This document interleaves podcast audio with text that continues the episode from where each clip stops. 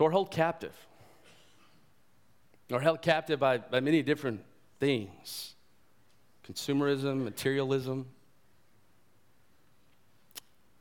We're held captive ultimately by sin. And that should grieve us. Should grieve us. Especially when we see others held by the captivity, whether it's false believing, whether it's gluttony, you name it, lying. But we're held captive. And so Jesus came to set us free. Not only that, he says, I've come to give sight to the blind. He talks about blind here. The blindness of unbelief is the idea. I came to give sight. In 2 Corinthians 4 4, Paul says, in whose case the God of this world has blinded the minds of the unbelieving, so that they may not see the light of the gospel, the glory of Christ, who is the image of God. You see, the enemy came to blind us so that we could not see who Jesus really is and God's plan in Jesus for us. And so the enemy loves to blind people. But Paul says, here's what Jesus came to do He came to open eyes. He came to open eyes so that they may turn from darkness to light and from the dominion of Satan to God, that they may receive forgiveness of sins and an inheritance among those who have been sanctified by faith in Jesus Christ. That's why Jesus came, so that we could see him. He also came, it says, to set free those who are oppressed ultimately being oppressed by the enemy, by Satan. In fact, Paul told Timothy this in 2 Timothy, 2 Timothy 2.26, that there are those who need to escape from the snare of the devil, having been held captive by him to do his will. And we see oppression in many different forms, but the ultimate oppression of man is being oppressed by the enemy. And we see it in other ways, and Jesus obviously came to release them from Satan's oppression, but other oppression that we see in our world are the abused, the powerless, the orphan. Many times, the one in foster care, sometimes, the system. We see that in our world. We see sometimes widows as those who are the oppressed. That's Luke will speak of that. The sojourner, even the unborn, we see that in our day as well. In fact, as I say that, I want to remind you we have baby bottles out there. Would you grab them, fill them up with change? And that goes to help the mission to set free the oppressed, the unborn. That's what Jesus came to do. But ultimately, from the oppression of the enemy. And then it says that he came to proclaim the time of the Lord's favor, to proclaim the favorable year of the Lord. This is an interesting statement. I'm sure when you've read this, maybe many of times you've wondered, what is that, Jesus? What are you talking about? The favorable year of the Lord. I came to proclaim that. In the Old Testament, it talks about this season, this time of the year of Jubilee. It's the 50th year. And you can read in Leviticus 25 what it was all about. It's a, it's a beautiful time. It's a time of celebration. It's a time where the forgiveness of debts are granted. And it's a beautiful picture uh, of what God has come to do, to offer mercy, to offer grace. And, so, what Jesus is saying, I have come to usher in a time. And this time is the favor of the Lord, it's the accepting of the Lord, it's the welcoming of the Lord, it's the grace of the Lord. It's a time span, though, that Jesus has in mind here. What's very interesting about this, if you go back to Isaiah 61, verses 1 and 2, Jesus stops where Isaiah continues, because what Isaiah will say next in verse 2 of Isaiah 61, he will say, the favorable year of the Lord, and then he will say, the day of vengeance of the Lord as well. Now, why would that be? Why would Jesus stop? Well, I think this is why. Isaiah had in mind when he saw the coming of the Messiah, he saw his two comings, his first advent and his second advent, as one.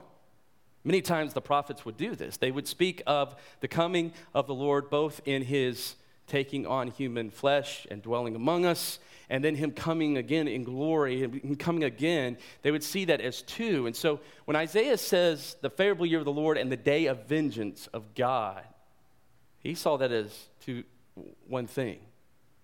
But what Jesus does for us is Jesus shows us something here, I think, with leaving that second part, or that last part of verse 2 off. Is he saying, with me coming in my first coming, and so it's almost like a, a two act play here, okay? Jesus, his first coming, ushers in the favorable year of the Lord. And that's important.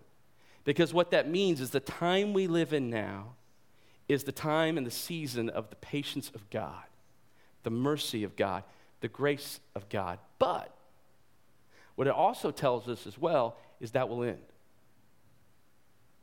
It's a season. Just like the year of Jubilee had an ending, this will have an ending. Jesus ushers this in. And so, what is the season that we're in? Paul says it this way in 2 Corinthians 6, verse 2. Listen to what he says.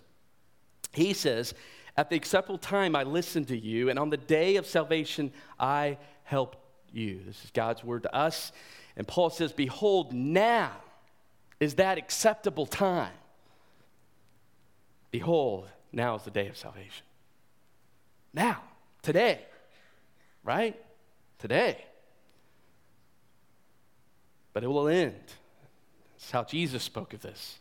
This is what Jesus says in John 12, 47, 48. He says, If anyone hears my sayings, the message, the gospel, my teaching, and does not keep them, I do not judge him. This is interesting. For I did not come to judge the world, but to do what? To save the world. That's what the favorable year of the Lord is. The time of salvation. That's what Jesus came to do. He came to save. He who rejects me, though, Jesus says, and does not receive my sayings during this favorable year of the Lord has one who judges him. But listen to this the word I spoke is what will judge him at that last day. So, what does that mean? Think what that means is in this time when Jesus comes, he comes and he speaks and teaches words of grace. But we know that one day when Jesus returns again, those words of grace become words of judgment for those who reject him during this time span. And so, whether what comes first, either your death or his coming, the big question is did we accept him or did we reject him? And your soul depends on it. A season of grace will turn into a season of judgment. And now there's a lot of other parts to that, and you, we can get into different eschatology stuff and things like that, but that's the simplicity of it. And that's what Jesus comes to do. He comes to usher in the favorable year of the Lord. But he will return again, and he will come, and those words turn to words of judgment for those who do not receive him. Now, this is interesting. He reads that, but listen to what he says in verse 20 and 21. He closed the book. It's like a drop the mic moment, right? He gave it back to the attendant and sat down. And the eyes of all in the synagogue were fixed on him. They were like, whoa, whoa. And he began to say to them this Today, this scripture has been filled, fulfilled in your hearing. So, what was Jesus doing? He, he simply got up and said, This is who I am. That's what he did. And this is what I came to do. Now, they didn't like that at first. They were cool with that. Because listen to what happens in verse 22. All who were there were speaking well of him and wondering at the gracious words which were falling from his lips. And they were saying, Is this not Joseph's son? I mean, they're cool with this. They've seen with him, they've worked with him, they've hung out with him, they've maybe even played with him when he was little. And they're like, okay, this guy's joined us in the synagogue before. He gets up and read these words. This is Joseph's boy, right? So they're seeing him in the flesh only. But then look what Jesus says in verse 23. He responds, but he just doesn't respond to their good feeling about him. He responds ultimately to their misconception, their misunderstanding. Verse 23 and 24, Jesus said to them, No doubt you will quote, quote this proverb to me Physician, heal yourself. Whatever we heard was done at Capernaum, do here in your hometown of Nazareth as well. And he said to them, Truly I say to you, no prophet is welcome in his hometown. Wow. Things get a little tense up in here, right? What were they saying? Jesus was saying this when, when he says, You're going to say this, physician, heal yourself. Does, not, does it remind you of something that's going to happen a little later when he's, when he's on the cross? Yeah. Save yourself, right? So this is going to follow him, okay? Here's what it is it, it, what Jesus is saying is, You have an attitude of prove it. Prove to me. Prove to me. Prove what you claim to be. Sounds a little familiar, right? Who else did that last week? Could it be Satan? Yeah? Yeah. He did that. He did that. The people are tempting him to do the same. And he says to them, Hey, listen, you're, you're going to ask me to do what I did in Capernaum. We don't know if specifically if Jesus had been in Capernaum already when he says this. He will be in Capernaum next, according to Luke. But whatever he's saying here is what he's saying is hey, listen, whether I've already done it, okay, or whether I'm about to do it and you get word about what I'm going to do, you want me to come here and show you some kind of show, some kind of healing show. What's interesting is he says, Truly I say to you, no prophet is welcome in his hometown. What's interesting about that is he just got done saying that this is the welcoming time of God. This is the favorable time of God. This is the accepting time of God. Yet you don't accept or welcome me. Play on words that is significant. So here's what Jesus says Jesus is saying, You want me to be this, and you want my kingdom to be about this, so here's what Jesus says But I'm this, and here's what my kingdom looks like. Verse 25 I say to you in truth, there were many widows in Israel in the days of Elijah, and when the sky was shut up for three years and six months, when a great famine came over all the land, and yet Elijah was sent to none of them. You with me? There are many in the land. That's the point Jesus is saying. There were many in that land who were in need. But Jesus says, but only to Zarephath in the land of Sidon, to a woman who was a widow, did he go to. And then he says in a second story, there were many lepers in Israel in the time of Elisha, the prophet, and none of them was cleansed, but only Naaman, the Syrian. What's the point? What's Jesus saying here? He's saying, hey, God passed over many ethnic Jews in the day of Elijah, 1 Kings 17, and they were in need. But what did God do? He chose to go to Zarephath, a non Jew, a woman.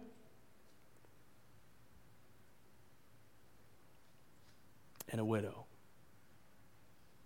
And so, what he's saying is hey, this is, this is what God has been doing. Jesus is saying, I'm not just this Jewish Messiah that you're looking for. I came for the world. I came for those who the world has pushed aside, that don't care about. Right? And Luke's going to talk about that. Women were pushed aside in society, they were seen as lower. Widows, the same, and especially Gentiles as well. But then he shares the story from 2 Kings, verse 5, about this king from Syria. His name is Naaman and he had leprosy. And he says here, who did God come to? Out of all the lepers in Israel, he came to this one who was a non Jew, who was unclean, and who was a leper. And what Jesus is saying is that exactly who I came for. So, what do they do?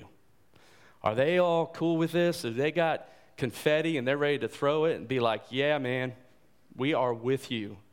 No. Verse 28, it says, And all the people in the synagogue were filled with rage and anger as they heard these things. And they got up and they drove him out of the city, led him to the brow of the hill on which their city had been built, in order to throw him down the cliff.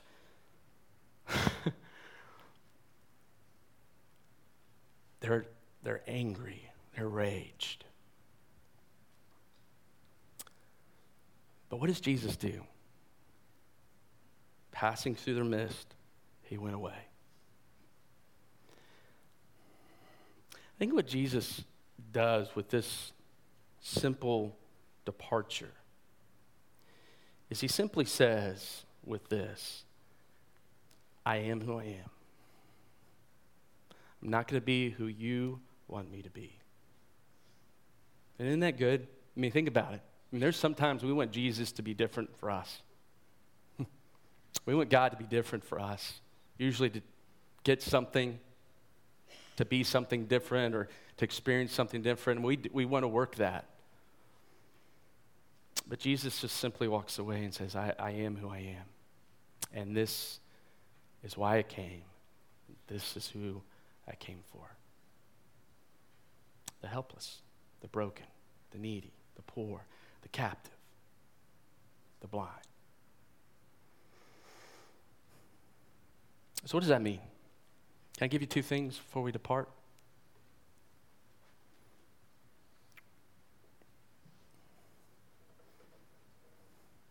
The first thing is simply this is during this favorable year of the Lord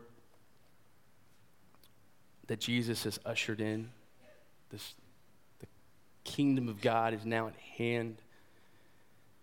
It's the message of grace. So what do we do? I think the first simple thing is you you got to accept it.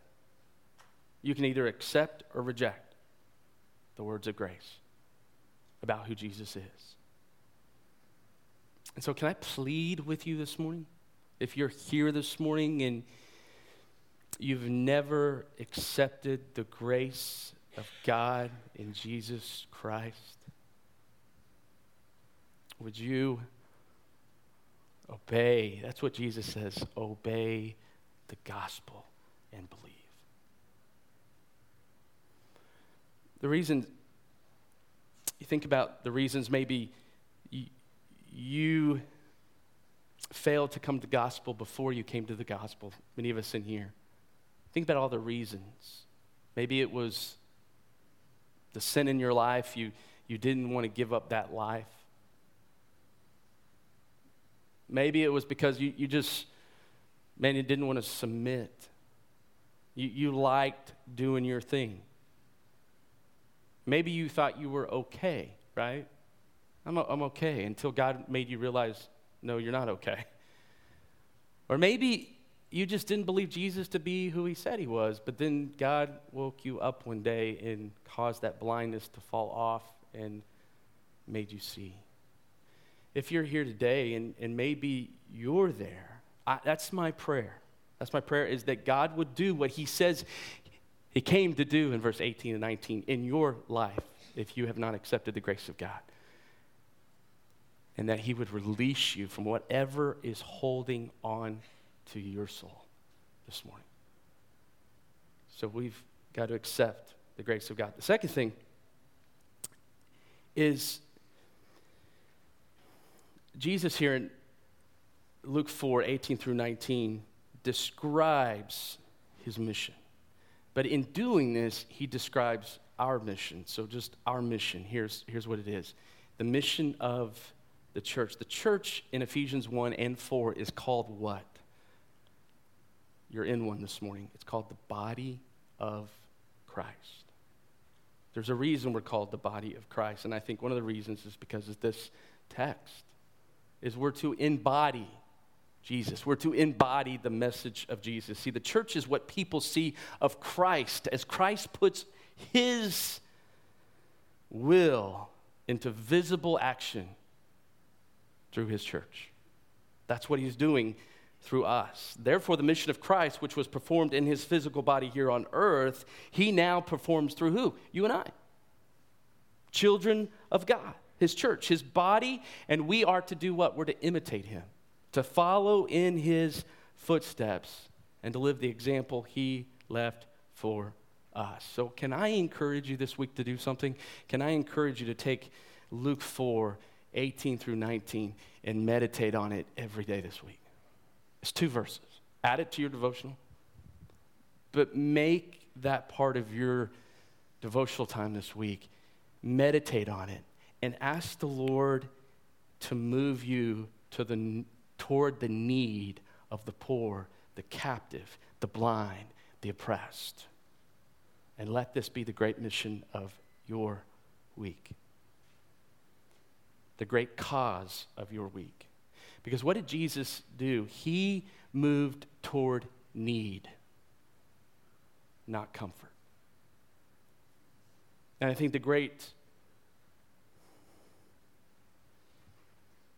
tension for us as we look at this text that we see Jesus being led toward need, but man, we are so often led toward comfort to our needs and what we want. And so this week, I pray we look at this text, we say, Jesus, I want to be led toward need like you were, toward the blind, the poor, the captive, the oppressed.